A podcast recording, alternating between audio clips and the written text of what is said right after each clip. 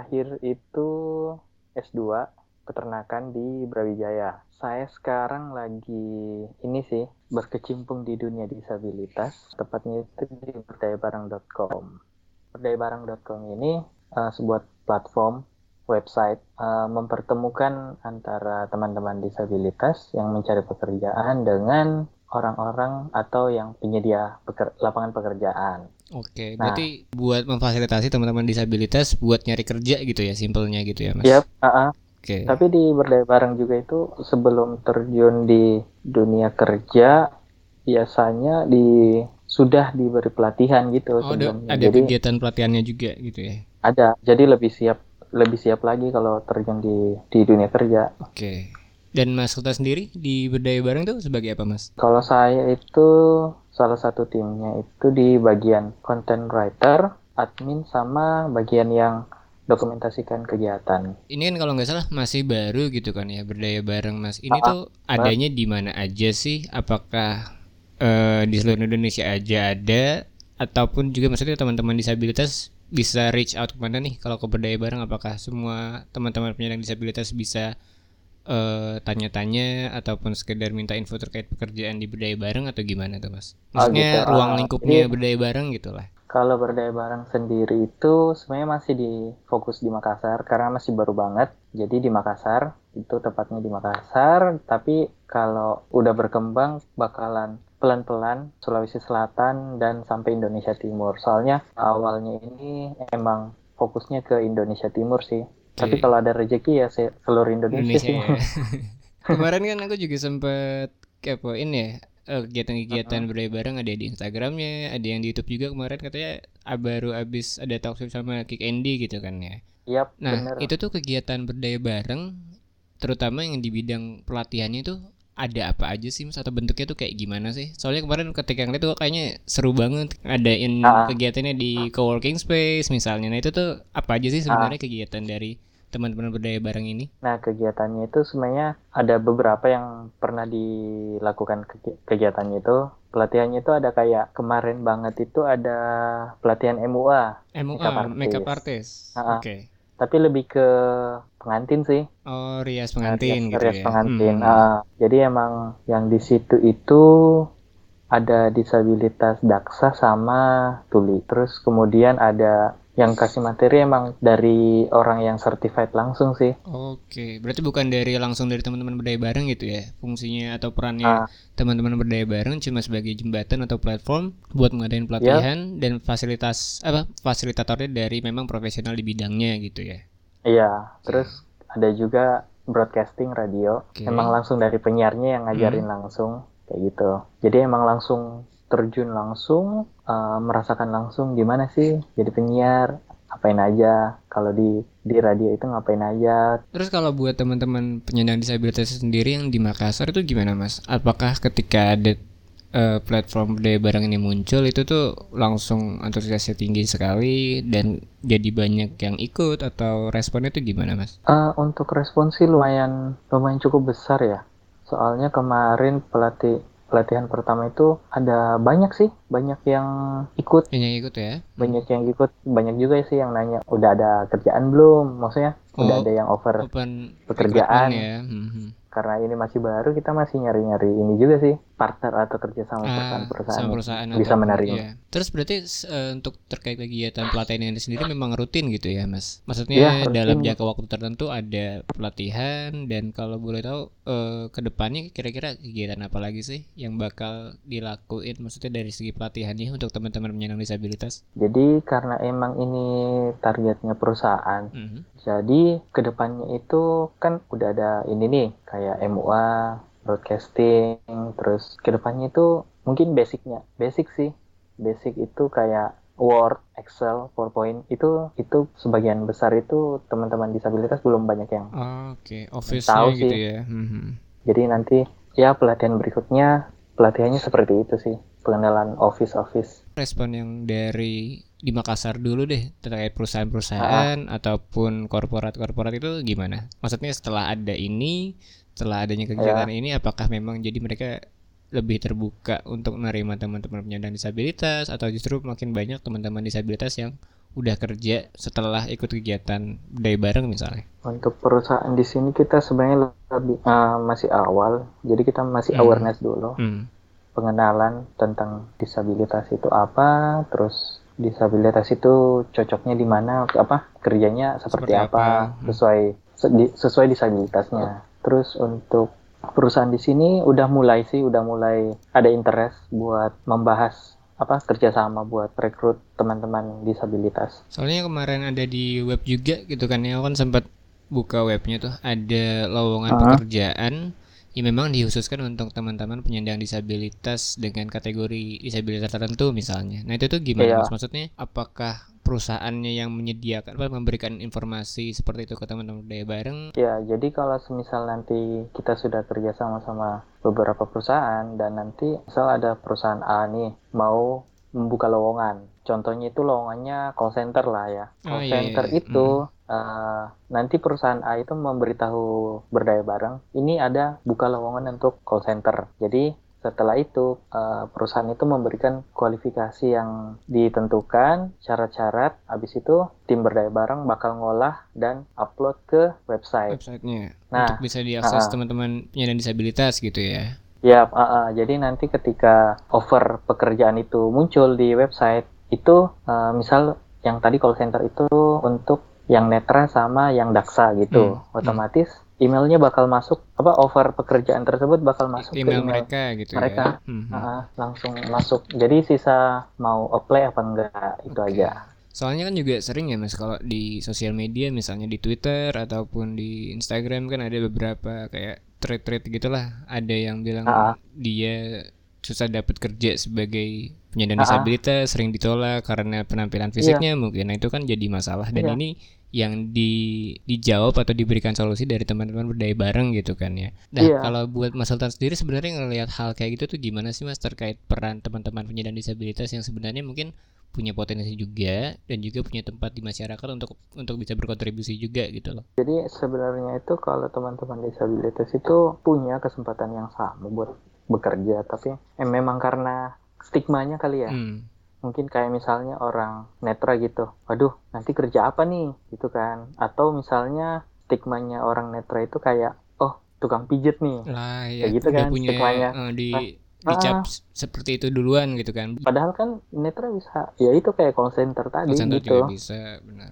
Oh, pakai pendengaran kan bisa gitu. Hmm. ya gitu itu salah satu contoh-contoh yang ini sih kita awareness aja dulu pertama. Dan kalau Mas Sultan sendiri kenapa juga tertarik dan pengen ikut berdaya bareng sih Mas? Ataukah memang dulu sebelumnya juga pernah ikut kegiatan yang serupa atau seperti apa? Ketertarikan awal dan kayak bisa peduli sama teman-teman penyandang disabilitas itu mulai dari mana? Oh iya, jadi pertama itu sebenarnya uh, saya baru balik nih dari Makassar, eh ke Makassar. Habis itu bingung mau ngapain. Kebetulan ada open volunteer gitu kan. Mm. Open volunteer itu festival inklusif.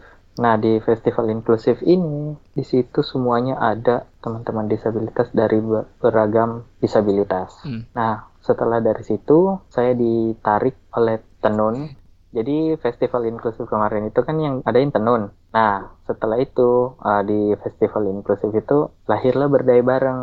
Nah, karena pertimbangan orang-orang tenun itu, maka jadinya saya dipanggil buat bantu untuk mengembangin berdaya bareng gitu. Oke. Buat menginisiasi programnya berdaya bareng juga gitu ya, ngembangin yep. di berdaya barengnya. Hmm.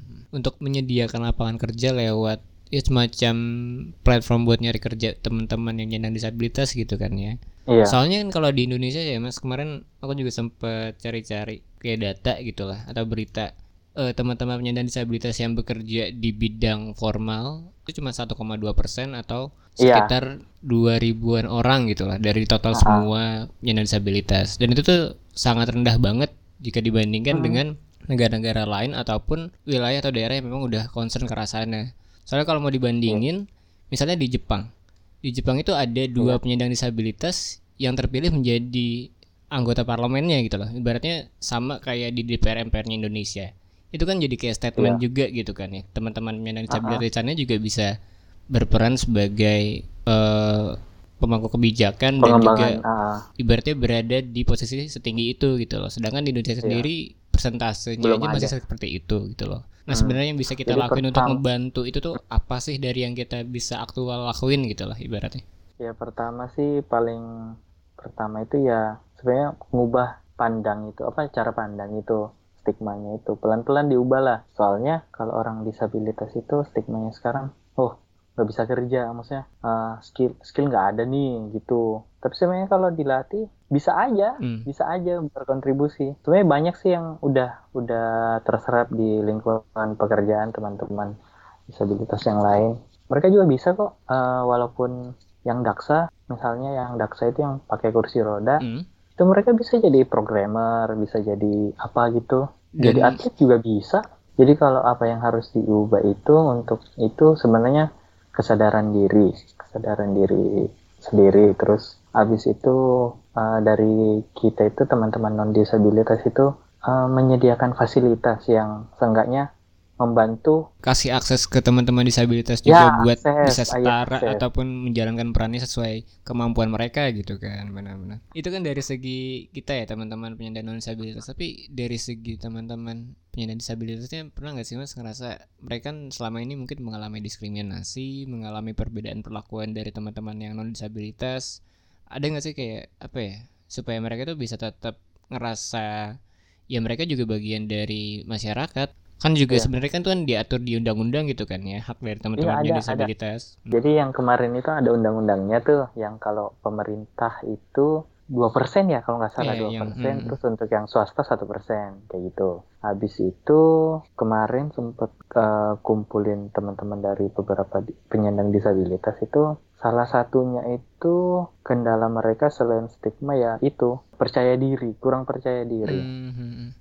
Mm-mm, jadi merasa karena emang bahasanya itu mereka sudah disabilitas, otomatis mereka kayak nambah satu beban, kurang percaya diri. Padahal sebenarnya kalau percaya diri mereka bisa kok, banyak yang mereka bisa lakuin. Kemarin itu ada sih contoh-contoh kecil itu yang mulai dari uh, nggak pede, malu-malu gitu kan. Jadi jadi kemarin itu kita ada semacam uh, audiensi ke SMA SMA. Jadi kita sasarnya sasarnya SMA karena biasanya itu dari SMA ada yang langsung kerja kan.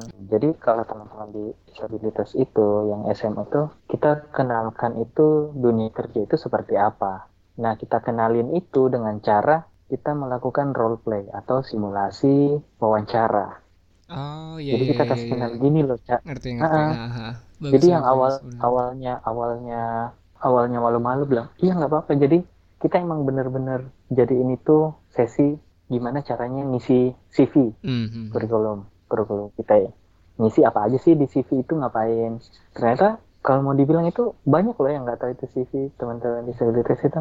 Ini apa, ini apa, ini apa. Kayak gitu. Pengalamannya kayak gitu. Banyak yang nggak tahu. Jadi makanya kita ajarin CV itu kayak gimana. Kan salah satu eh, persyaratan Iya, kerja kan CV harus- kan. Seenggaknya kita kasih kenal itu CV itu kayak gimana. Udah. Ya bahasa bahasa umumnya biodata lah ya. Biodata. Mhm. Habis itu setelah CV-nya jadi mereka diajak buat melakukan simulasi wawancara. Jadi Hmm. berdasarkan CV-nya mereka ditanyain deh, ini namanya ini ya lahir di sini ini. Habis itu ya ditanya uh, Kenapa pengen kerja ini Kegiat- gitu kan? ah, Atau ah, apa? ah, Mhm. ditanya pengen kenapa pengen ini kayak gitu. Terus dilihat hobinya apa kayak gitu kan, hobinya atau kebiasaannya ngapain atau pernah ngikut apa prestasi apa yang pernah dicapai kayak gitu kan, ditanya-tanya kayak gitu. Jadi kita mencoba memberi semacam pengalaman di wawancara. Biar ada persiapan Kayak juga gitu. gitu ya, Mas ketika nanti mereka coba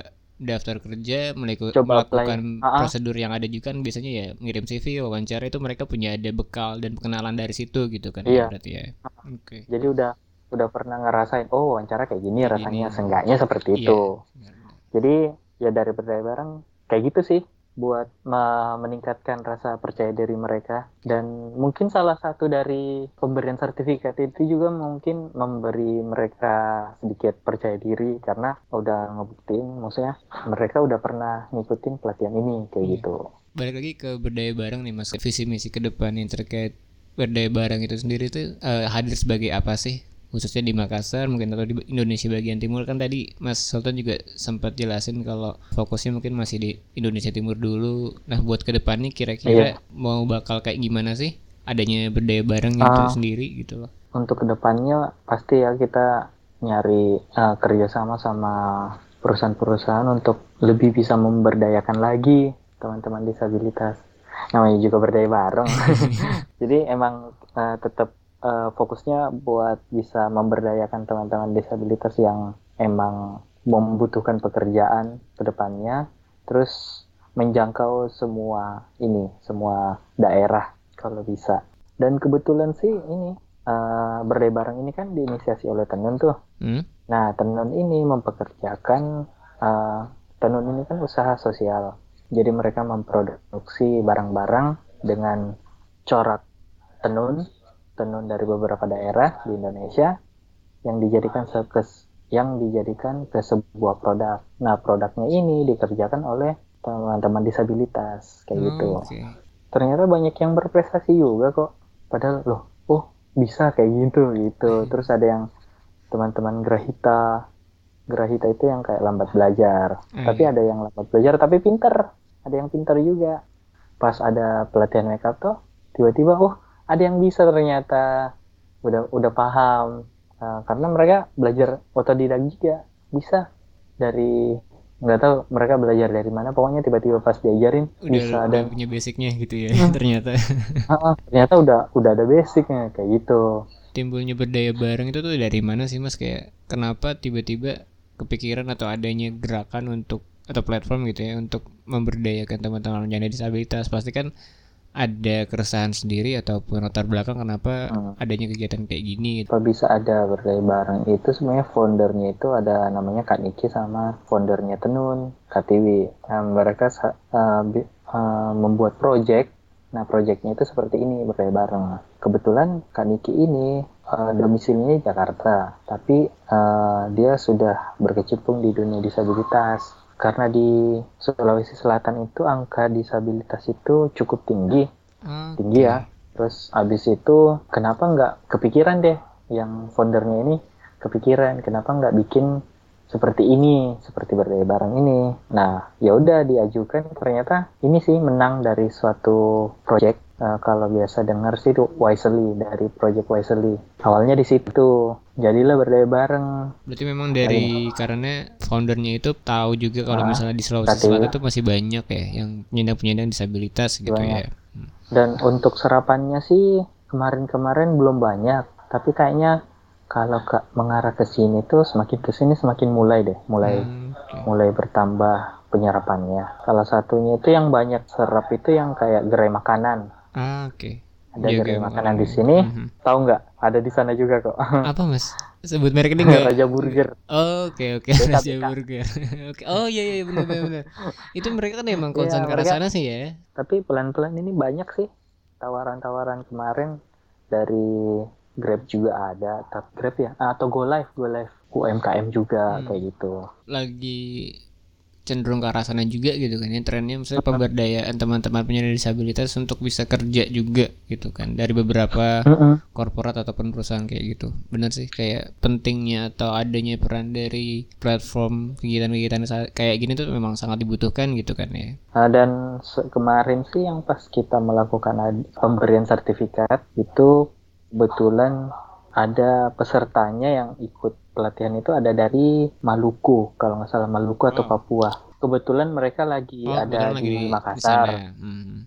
terus karena tapi bertepatan banget mereka udah udah udah selesai pelatihan mereka juga dikasih pelatihan sih dari dinas sosial hmm. di sos gitu terus abis itu waktunya mereka balik ke Maluku tapi uh, mereka ya terinspirasi juga membuat seperti ini. Kayak gitu nanya gimana sih bikin bikin kayak gini? Udah mulai ada dari teman-teman disabilitasnya sendiri hmm. pengen buat hmm. seperti ini. Karena mereka sadar uh butuh banget. Mereka itu butuh yeah. banget seperti ini. Buat teman-teman disabilitas jangan ngerasa ini sih jangan ngerasa nggak pede aja. Soalnya sebenarnya disabilitas itu sama sih sebenarnya kayak masyarakat umumnya bisa uh, mendapatkan pekerjaan hak pekerjaan karena emang sama-sama warga Indonesia juga terus uh, mereka bisa menggunakan hal-hal lain dari dirinya yang bisa memberdayakan dirinya sendiri seperti itu. Terus jangan karena disabilitasnya mereka itu mereka langsung nggak bisa ngapa-ngapain jangan terhambat karena stigma orang-orang dan orang-orang sekitar juga emang harus ngedukung sih. Intinya sama-sama mau disabilitas maupun non disabilitas emang harus saling-saling support sih. Mulai dari support support system terus uh, semangat akses informasi dan lain-lain sih